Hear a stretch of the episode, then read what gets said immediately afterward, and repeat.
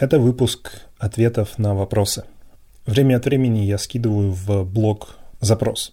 Скиньте любые вопросы, и я постараюсь на них ответить в следующем выпуске. Вы можете, несмотря на отсутствие в данный момент запроса на новые вопросы, в любой момент отправлять мне вопросы на почту или в Твиттер или куда угодно. Я добавляю их в большой список и потом возвращаюсь каждые 5-10 выпусков, когда делаю выпуск ответов на вопросы. Сергей спрашивает. Вопрос по теме подкаста «Интерфейсы будущего». В частности, мне понравилось рассуждение, почему Siri тупая и как ее сделать умной. Если вспомнить первый iPhone, то это было абсолютно бесполезное устройство, даже без возможности видеозаписи в те времена, когда были нормальные КПК. Судя по тому, что я вижу сейчас, до сих пор появляются устройства без функционала по умолчанию, типа отсутствие сортировки треков в музыкальном плеере. В лучшем случае это потом допилено как фишечка. Вопрос. Есть ли какой-то потолок а закон Мура, который не работает, когда человечество остановит ежегодный выпуск тупых новых устройств и начнет допиливать свой технический долг? А, ну, во-первых, это, естественно, вопрос не о чем-то четком. Это вопрос больше о том, как долго еще может продолжаться то, что продолжается. Я думаю, это в первую очередь вопрос о экономической системе, правильно? Выпуск новых айфонов с новыми фишечками и игнорирование каких-то функций, которые мы с вами, слушателями этого подкаста, можем считать важными и ключевыми, это функция капитализма и функция частных компаний, у которых есть оптимизация под долгосрочный доход. Долгосрочно это разное понятие для разных людей – для компании Apple, скажем, которая выпускает новые iPhone и старается каждый год сделать новую модель, которая будет чуть тоньше и там будет чуть лучше камера, но там все еще будет плохо работать почта или что-нибудь такое, или невозможно будет отсортировать треки, для них долгосрочно это какое-то количество кварталов, которое имеет смысл для акционеров, для владельцев, для тех, ради кого все это происходит. Потому что нужно понимать, что любая компания, у которой не, нет нон-профит составляющей, любая компания, которая работает для дохода, частная компания, ее ключевая задача – это удовлетворить акционеров. Apple это публичная компания, у нее акционеры это публика, но, естественно, у нее есть ключевые акционеры, есть те люди, которые напрямую влияют на то, что будет или не, не будет делать компания. Как бы мы с вами не хотели и не считали правильным сделать гибкий софт, расширяемую архитектуру или, блин, сортировку треков в музыкальном плей- плеере, эти фичи в долгосрочном, в контексте Apple плане не имеют смысла. Их акции не вырастут, если они выпустят фичу по сортировке треков в музыкальном плеере. Я представляю постоянную борьбу внутри команды, когда какие-то люди уверены в необходимости какой-то функции, им приходится буквально бороться за то, чтобы внести ее и доказать ее обосновать ее, обосновать те ресурсы и работу, которая уйдет на нее. Я знаю, что очень легко в таких рассуждениях уйти в идею «злые компании хотят лишь денег и не думают о людях». Естественно, все не так просто. Естественно, если бы компания думала исключительно о том, как в данный момент получить больше денег, то они бы действовали немного иначе. А продукты любой компании, будь то Apple или Google, говорят о том, что они находятся в постоянном поиске баланса между удовлетворением потребностей публики и удовлетворением потребностей акционеров. И иногда их косит в одну или другую сторону. И это просто такой процесс. Время от времени компания начинает уходить в какую-то сторону, и она чувствует давление с другой стороны. А какая-нибудь компания вроде Sony, я вот недавно посмотрел историю развития их игровых приставок, и в ней четко видно, как их шатало в одну и другую сторону. Там есть другие действующие лица, то есть там не только игроки, то есть покупатели и акционеры. Там есть сторона разработчиков, там есть сторона издателей, там есть сторона индустрии развлечений, то есть там просто больше этих ролей, но видно, как компанию тащат в разные стороны, и ее задача это каким-то образом найти баланс, который будет работать. У них было заметно, как от поколения к поколению этих игровых приставок их шатало то в сторону игроков, то в сторону разработчиков, то в сторону вообще непонятных паблишеров и индустрии развлечений. Всегда, когда их переносило сильно в одну сторону, другая сторона страдала, и она давала знать этой компании своим фидбэком и, самое главное, своими деньгами, точнее, отсутствием этих денег. И компания или умирает в этом непонятном перетягивании сил, или адаптируется и становится сильнее. Вот компания вроде Sony или того же Apple, время от времени становится сильнее благодаря этому. Есть ли какой-то потолок, когда человечество наконец остановит ежегодный выпуск тупых устройств? Я не думаю. Э, Все, что человечество делает и выпускает, это то, что возможно делать при открытой рыночной экономике и капитализме, и то, что работает, к сожалению, на массовой публике. И опять, легко уйти в другую точку э, и сказать, что это люди такие тупые. Вот если бы все были как мы, и все думали бы о сортировке треков, да, и расширяемости софта и правильной архитектуре, то а, было бы все замечательно. Apple дел, делали бы именно такие устройства, и все было бы круто, и программисты были бы счастливы. Но вот, блин, эти тупые люди, они хавают, им, им, нужны, им нужен Инстаграм, да, им нужен фильтр, их не волнует эта расширяемость, их не волнует правильность, они просто тупые. Очень легко уйти в это и считать себя самым умным. Но нужно понимать, что конкретно, вот если посидеть с человеком, любым конкретным поговорить, оказывается, что он не такой тупой, что он, если ему объяснить, он поймет ценность того, что мы считаем важным, он поймет проблемы, он первый вам опишет, какие проблемы есть в его устройстве то, что его не устраивает, он может по своему просто незнанию не понимать, что может быть иначе, потому что если мы с вами там работаем в командной строке и понимаем какие-то возможности компьютера, которые позволяют делать из простых элементов очень гибкие и сложные системы и полностью контролировать эту сложность, потом мы это проецируем на потребительские устройства вроде телефонов или операционных систем, и мы видим, что здесь что-то не так, а ведь могло бы быть лучше. Мы можем себе чет- четко представить, как могло бы быть лучше. Мы, мы можем себе представить даже архитектурные принципы, которые приведут к более лучшему товару. Обычные люди могут этого не, пон- не понимать. Я считаю, что в подобных рассуждениях очень важно поймать себя на мысли, что окей, я программист, я вот это все понимаю, они это не понимают. Есть вещи, которые я не понимаю, и я даже не понимаю, что существует какая-то проблема. Я считаю, что... На самом деле я уже не считаю так, потому что я стараюсь ловить себя на этой мысли, но я долгое время считал, что в других сферах все нормально. Вот у нас, конечно, капец. А вот в медицине, ну, вроде все нормально. В строительстве, ну, как бы все нормально. Как бы они работают. Ну, там нет такого, там точно нет такого бреда, как у нас. Оказывается, если покопать, то везде такой бред. Везде есть проблемы и везде есть вещи, которые любой профессиональный строитель, любой профессиональный э, доктор, любой профессионал в какой-то узкой области опишет вам весь ужас, который там есть, как все плохо, как все могло бы быть, и как все сильно отличается от нашего теоретического потенциала как цивилизации. И оказывается, везде так. Можно думать, что все очень плохо, и мы просто обречены. А можно думать, что это естественный процесс, что реальность всегда отстает от теоретической части, реальность всегда отстает от гипотетического оптимума. Хорошо, хорошо, что мы это видим, хорошо, что мы это понимаем, хорошо, что хоть какая-то группа людей говорит об этом, и в своей сфере постепенно что-то улучшается. Потому что если смотреть на софт и вот на то, о чем я жаловался в выпуске про интерфейсы, очень сложно говорить о какой-то системности, потому что вся эта сфера существует меньше века, и то, о чем я говорил, существует меньше половины этого времени. То есть мы говорим о каком-то микроразмере в развитии, микромасштабе в развитии технологий, и, ну, может быть, мы сейчас в этой части волны. Очень, очень долгий и длинный ответ. Если коротко, наверное, никакого такого четкого момента не будет, когда человечество вдруг остановится и начнет допиливать технический долг, если не случится чего-то страшного. Если начнется глобальная война, что будет очень плохо, в развитии технологий и в оптимизации, и в приведении вообще всего к более правильному каноническому виду, это будет лучшее событие, к сожалению. Во всяком случае, так показывает опыт. Я уверен, если начнется глобальная война, выпуск новых тупых устройств прекратится, ну или сойдет на нет практически. И любые проблемы софта, любые проблемы устройств и всего, что любого кода, который окружает нас и управляет миром, ему придется становиться лучше, потому что от него будет зависеть выживание целых наций.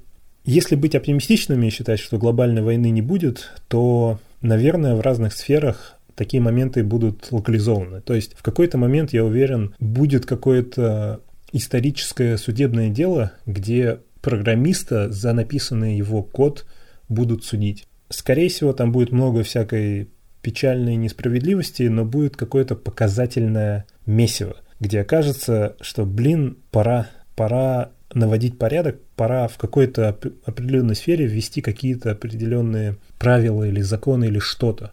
Я не знаю, что, я, я, я не знаю, что может сработать, я не понимаю сам. но я знаю, что что-то придется делать.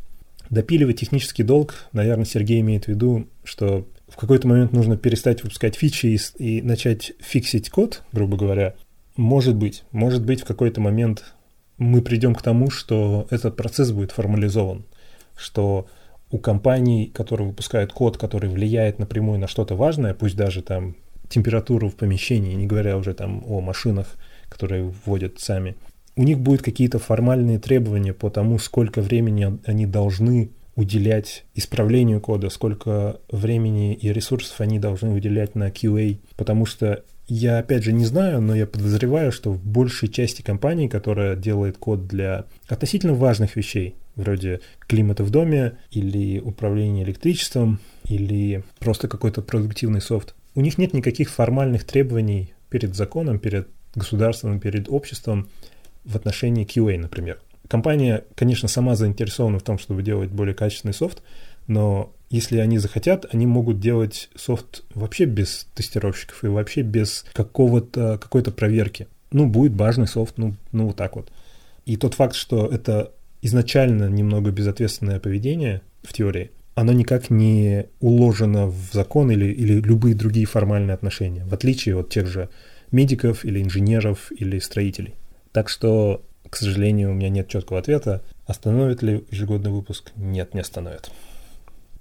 Тони Маркони спрашивает про распространение технологий в разных странах. В России сейчас популярны фронтендовые фреймворки Angular, React, Vue.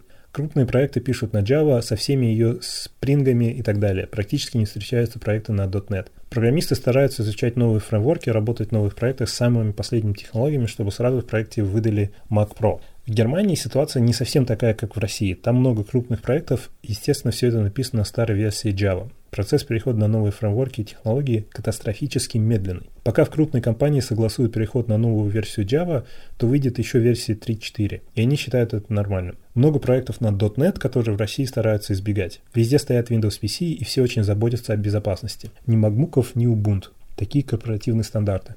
Что ты думаешь по поводу крупных и мелких компаний? Хотелось бы услышать твое мнение на этот счет. В какую компанию идти? Есть ли смысл работать в крупной IT-компании, как IT-подразделение банка, автопром, типа BMW или Audi? Я надеюсь, что мне удалось передать мысль. Удалось. Здесь, правда, несколько мыслей. И давайте я начну с конца. Понятно, что это как бы спрашивает меня лично, это чисто мое мнение, это не, не вопрос там по математике, это просто вот мое мнение. Стоит ли идти в крупную IT-компанию? Мое мнение, не стоит идти ни в какую крупную компанию вообще никогда. Это мнение сложилось на протяжении 8, наверное, лет, даже больше, 10 лет. И для меня, давайте так, количество книг, конференций и просто материалов и человеческого человеческой энергии, которая уходит на тему менеджмента, это настолько огромная индустрия, в которой нет и, кажется, не может быть никаких формальных выводов. То есть нет такого, что мы нашли оптимальную форму управления и мы нашли оптимальную форму менеджмента. Каждый год выходят какие-то новые книги, новые рекомендации, появляются новые люди. Каждые несколько лет кто-то выходит и говорит, все, что вы делали, это говно, вы делаете все неправильно, мы делаем вот так вот. И все они обсуждают эти вопросы, как если бы это была какая-то наука. Это напоминает какую-то социологию, которую в научной сфере наукой считать очень сложно. Это говорит о том, как минимум для меня, что управление и менеджмент – это очень сложная тема. Это что-то вроде из раздела теории хаоса, где, возможно, можно доказать, что никаких формальных способов предсказания просто нет. Доказано нет. И чем больше людей в организации, тем меньше вероятность, что возможно какая-то оптимальная форма управления. Я не встречал, и я думаю, что никогда не встречу крупную компанию, будь это IT или не IT, просто крупную компанию, где крупная это, наверное, больше 50 или 60 людей, под сотню, до международных корпораций, где там тысячи людей. Никогда не встречал крупную компанию, в которой не было бы множества ужасных неэффективных деталей. В IT особенно тяжело, потому что если вы программист, и вы именно в душе программист, вы, вы человек, которому близко, близки все эти концепции, вам должно быть максимально тяжело и печально видеть организацию, где есть столько неэффективных процессов. Это не потому, что организации плохие, не потому, что там менеджмент плохой и люди тупые, а потому что на этих масштабах оказывается, что люди пока не умеют коммуницировать. У людей вообще, в принципе, проблема с коммуникацией, но когда это масштабируется на сотни людей, это становится просто неразрешимой проблемой. Мы все смеемся над корпорациями, где там, чтобы задеплоить, нужно написать заявление и, и пройти 10 инстанций. Это, конечно, специфично для разных стран. В России может быть там лучше или хуже, но это все последствия комплексной системы. Мы пока, видимо, э, наш разум, наш метод коммуникации, наш метод э, мышления не рассчитан на такое количество людей, которые работали бы вместе мы, видимо, все еще по многим параметрам на этапе вот этих древних людей, которые жили в небольшой деревне, типа там 20, ну, племя, 20-30 человек максимум, где еще можно поддерживать прямой контакт, где можно знать друг друга, можно знать всех, и есть какой-то предел, раз мы говорим о пределах вроде закона Мура, есть какой-то предел, я сейчас говорю не о пределе людей, которых вы можете знать, а предел людей, которые могут эффективно работать вместе, после которого добавление каждого нового человека радикально снижает эффективность всей системы. Несмотря на это, большие системы могут приносить много денег и могут работать над большими проектами. И это, опять же, во многом последствия экономической системы. Может быть, в абсолютно какой-то гипотетической, справедливой, эффективной системе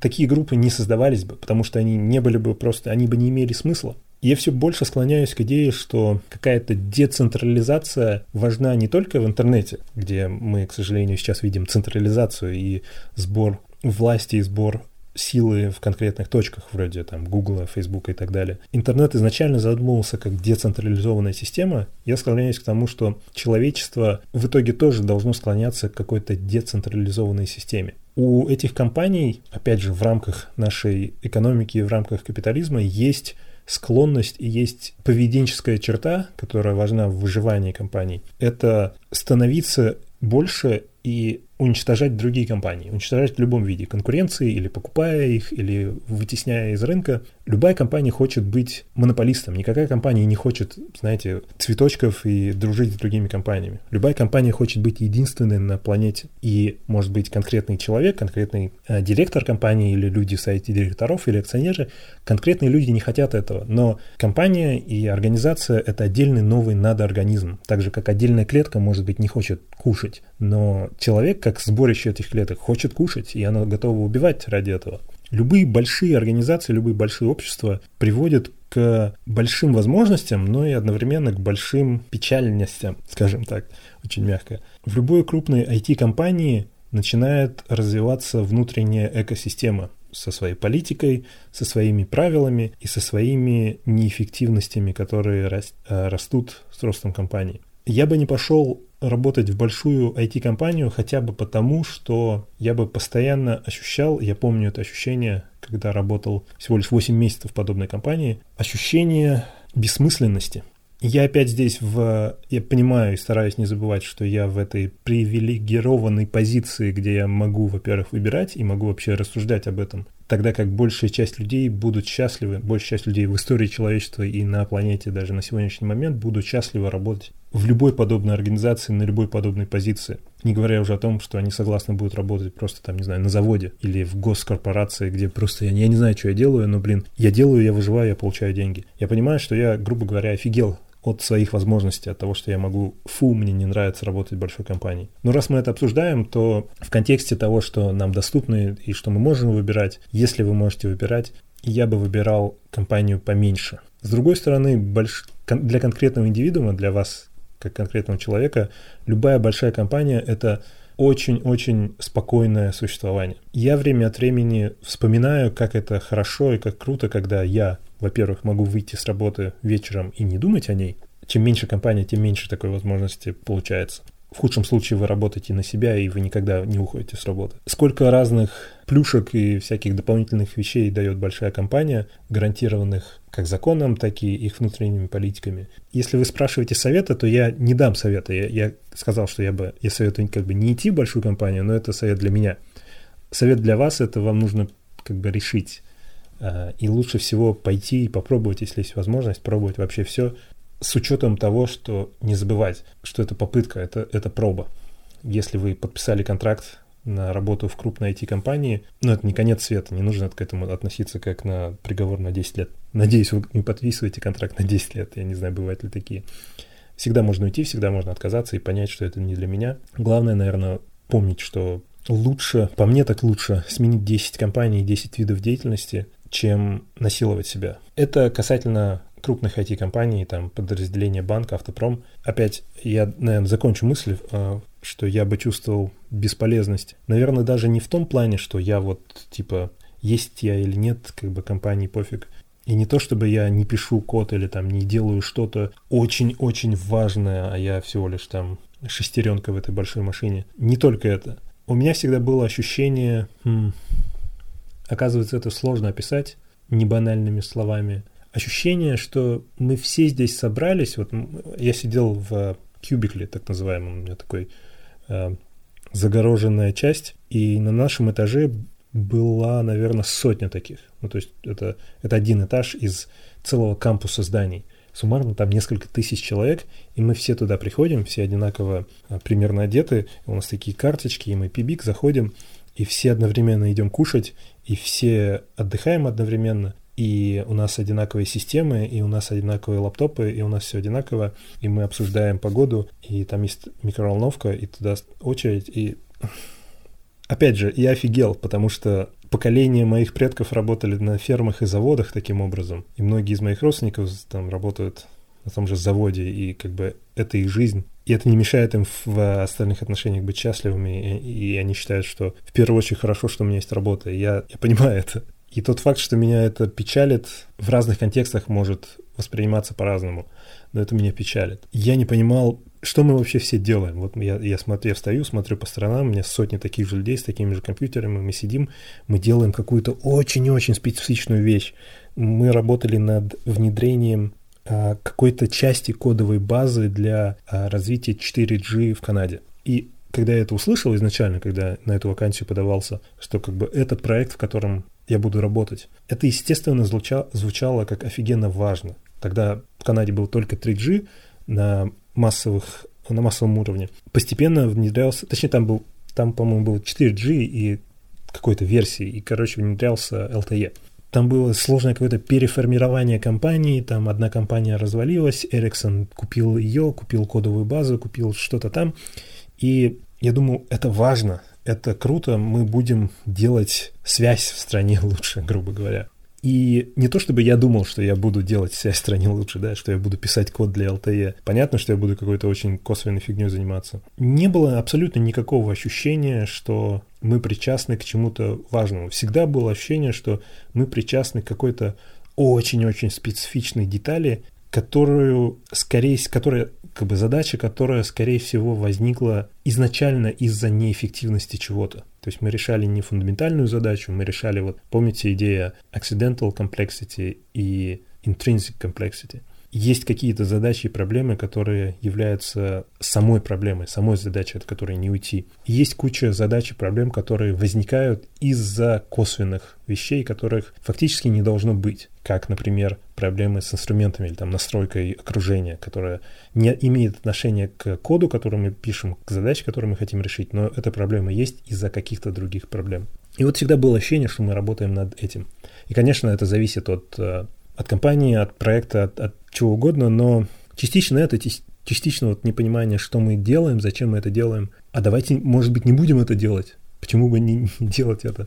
Работа частично креативная, ну, мы пишем код, человек пишет, создает что-то с нуля, это какая-то креативность, какое-то ремесло, как минимум. С другой стороны, все это выглядит как смесь завода, армии и школы где есть какие-то четкие иерархии, есть четкие правила, расписания и буквально звонки. Есть время, когда вы должны начать работать. Понятно, да, что работа так выглядит, что в маленькой компании тоже есть расписание, да, и есть дни, когда мы работаем и когда нет. Наверное, все вместе это так скапливается, все это, все, все, все эти детали, начиная с того, что мы примерно все одновременно приходим и одинаково выглядим, и у нас на одну и ту же часть штанов привязана вот эта штучка с карточкой для входа, ну, не знаю, а, я понимаю комфорт, я понимаю спокойствие, которое подобная жизнь может э, вызывать в человеке. Я не считаю, что я прав, что как бы так нужно делать. Я просто считаю, что хорошо, что я это понял и сделал для себя какой-то вывод, и теперь не пойду работать туда. Я не советую вам слушать меня, а советую вам слушать себя. Особенно если, ну, не знаю, может быть, работа в BMW это будет офигенно по всем параметрам. А, так вот, э, я еще хотел сказать, что вот эта идея децентрализации, что мне кажется, что если пустить, если, давайте так, если симулировать какую-то экономическую систему, где нет ограничения, что нам нужно следовать э, там рыночной экономике, нам нужно следовать коммунизму или там и капитализму, ничего угодно, просто есть какая-то симуляция, где система пытается прийти к какому-то оптимальному, эффективному эквилибриуму. Эквилибриуму. Следить за тем, как в этой симуляции будет развиваться организация. У меня есть подозрение, что если там сделать ограничение на какую-то жестокость, ну, чтобы, то есть не было войны, не было анархии, чтобы в целом вся система двигалась вперед и была продуктивной и на каком-то уровне держала ресурсы и энергию, то у меня есть подозрение, что оптимальная система будет состоять из небольших организации, которые децентрализованы, и каким-то образом и ресурсы, и власти, и энергия децентрализованы, и любые попытки объединения в более крупные организации в полноценно долгосрочной перспективе не имеют смысла, потому что они всегда будут разваливаться из-за внутренних проблем и неэффективности и конфликтов. И со временем все эти организации должны понять, что раз это к этому всегда приводит, а развал — это дополнительная вот эта случайная сложность, которая не имеет смысла, но которая требует ресурсов, то лучше к этому вообще никогда не приводить. И сдерживать размер организации, каких-то обществ на каком-то уровне. По этой причине я для себя, кажется, решил, что стоит жить в небольших странах. И многие, чем больше страна, тем больше в ней потенциальной жопы, грубо говоря. И это касается не только там развивающихся стран, но и многих стран западного мира, которые считаются развитыми.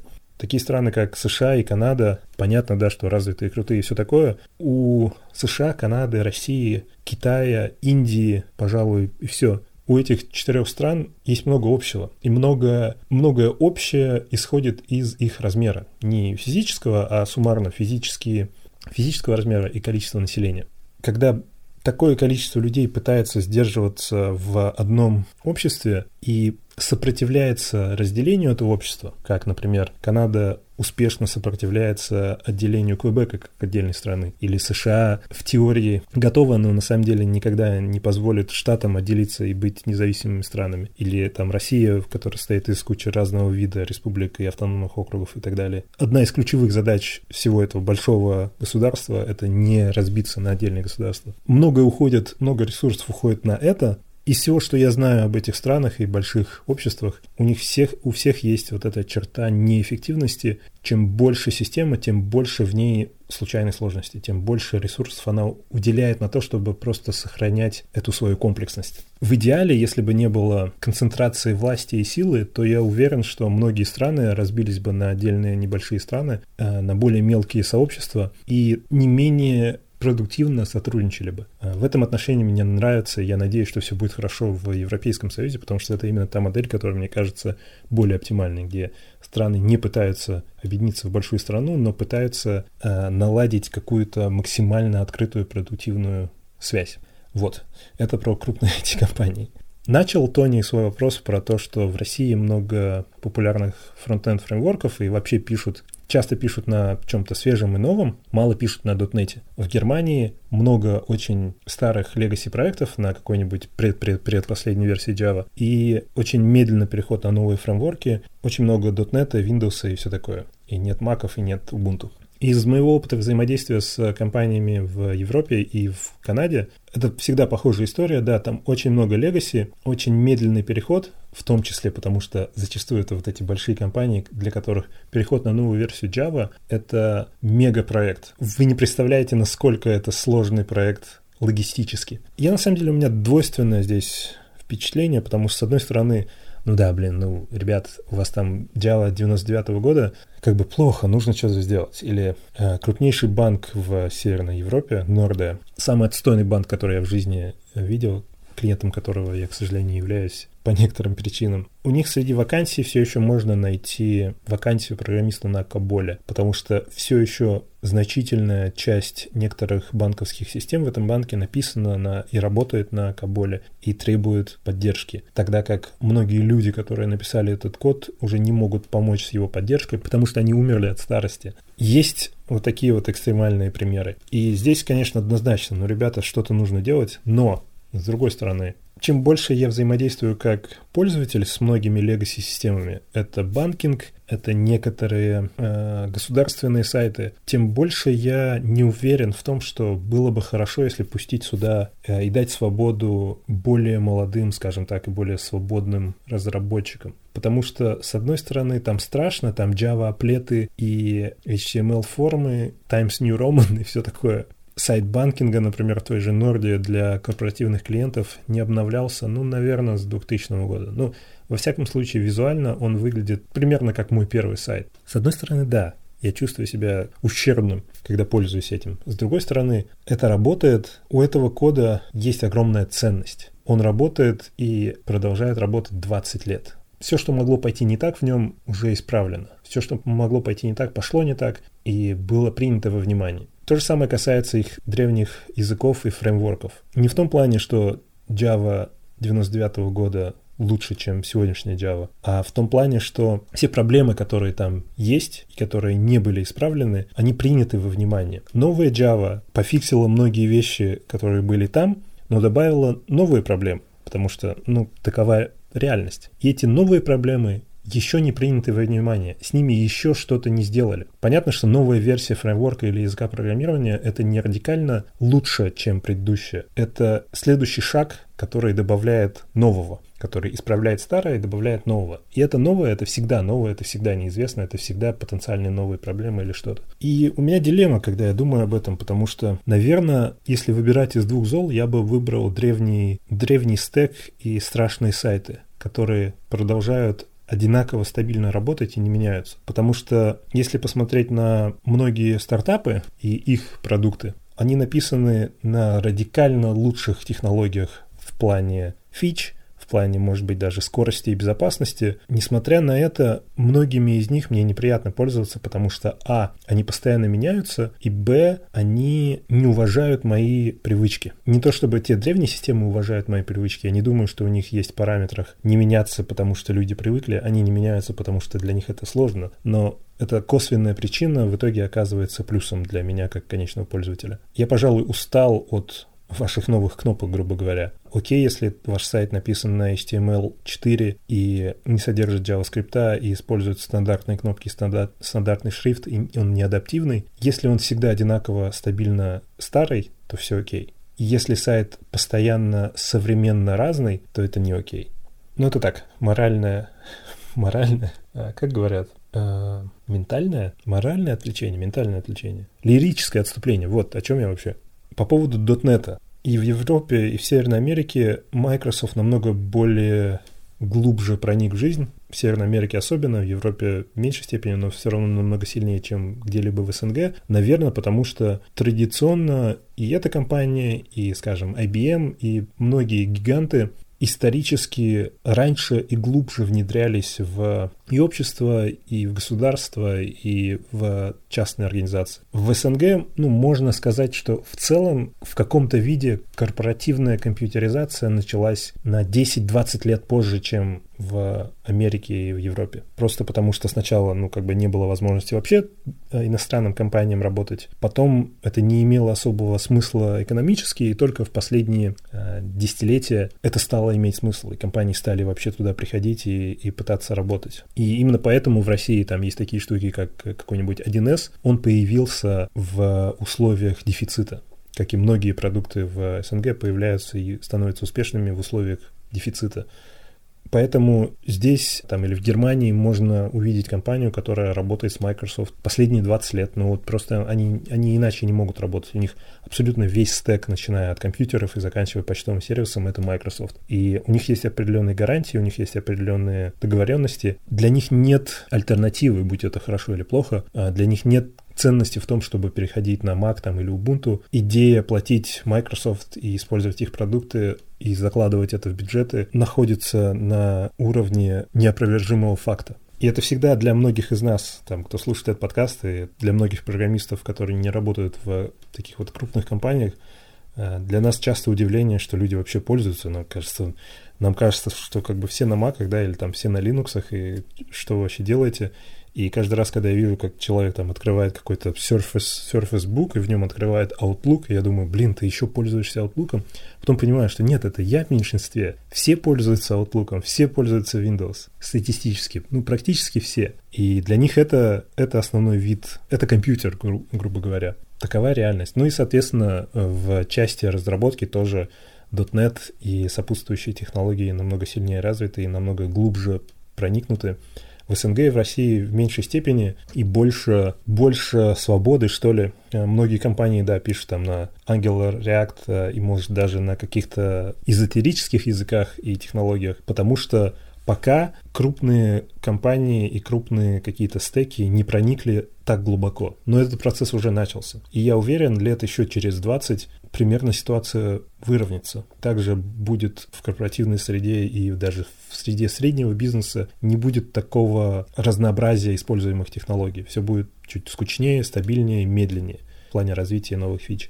И опять же, я не уверен, что это плохо, Сейчас многим в СНГ прикольно, программистам в СНГ вообще довольно интересно, наверное, потому что можно прыгать из компании в компанию и пробовать, ну, вообще очень разные технологии. Если опять же, я не уверен насчет Германии, если смотреть на Северную Европу, и вы программист, то у вас, наверное, меньше возможностей, если не, копа... если не трогать совсем уж маленькие там компании, консалтинги, если смотреть на средние и крупные компании, и вы просто хотите нормально зарабатывать и менять работу, то не так-то очень много и выбора. Это Java, это .NET, это React, и буквально несколько компаний с экзотическими специальностями, типа одна компания буквально во всем регионе, которая занимается Clojure, и в которой там больше 10 человек. Или одна компания, которая пишет на Haskell, э, и непонятно, что они делают. Поэтому, если для вас важно э, пробовать разные технологии в настоящей там продакшн среде в компании других людей, в этом отношении в СНГ есть некоторый плюс. Опять же, СНГ я интерполирую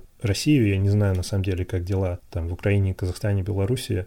Тот факт, что в России вам с большей вероятностью выдадут MacBook, тоже о многом говорит, потому что в, в Европе вам с большей вероятностью выдадут Windows, это будет HP, это будет ужасный лаптоп. У меня был такой лаптоп. Я, во-первых, его ждал э, две недели. Я попал на работу, и первые две недели у меня не было компьютера, потому что его можно заказать только когда, по корпоративным внутренним правилам, только когда сотрудник начал работу и там провалидировал какой-то свой внутренний паспорт. После этого ему должны выписать специальный компьютер, его настроить, там безопасность, там одноразовые пароли с физическим ключом, и вся эта фигня должна создаваться, заготавливаться, подготавливаться и отправляться. И в итоге это будет Windows, в котором у вас не будет никаких прав. Нужно будет просить с админа, если вам что-то нужно сделать. Таким образом, они борются с э, различными проблемами с безопасностью и, ну, не знаю, тоже, это тоже очень печалило. Я недавно проводил воркшоп в Хельсинки, где учил, программ... Э, учил новичков программированию самым, самым основам. Я забыл об этом факте, что у многих людей вот такие компьютеры, и они принесли, пара человек принесли лаптопы с работы, и они не могли на них ничего сделать. Они не могли установить туда питон, потому что они не имеют админских прав. И я не знаю, как бы я не, не, не Ричард Столман, как бы в этом отношении я понимаю, что, ну да, есть безопасность, есть дела, но это просто даже, не знаю, не унизительно, что ли, грустно. Вот у человека машина, ему доверили компьютер, ему дали устройство, но не дали возможность устанавливать софт. Я не знаю, надеюсь, ответил на этот вопрос очень, э, очень размыто, как всегда, и просто навел на много рассуждений. Тони, тут есть еще пара вопросов. Я, пожалуй, оставлю их на будущее. Тут есть вопрос про Hexlet, есть вопрос про то, как действовать самоуправляющей, самоуправляемой машине. У меня на первые два вопроса оказалось больше слов, чем мне казалось, так что давайте заканчивать. Спасибо за внимание. Напомню, что вы можете оставить любой вопрос как обычно, в комментариях или в письме мне, или твите, или каким угодно иным образом. Я его запишу и постараюсь ответить в следующем подобном выпуске, который будет через 5-10 выпусков. Спасибо. Этот подкаст возможен благодаря поддержке патронов на сайте patreon.com. С последнего момента у нас добавились новые патроны, которые поддерживают каждый выпуск финансово.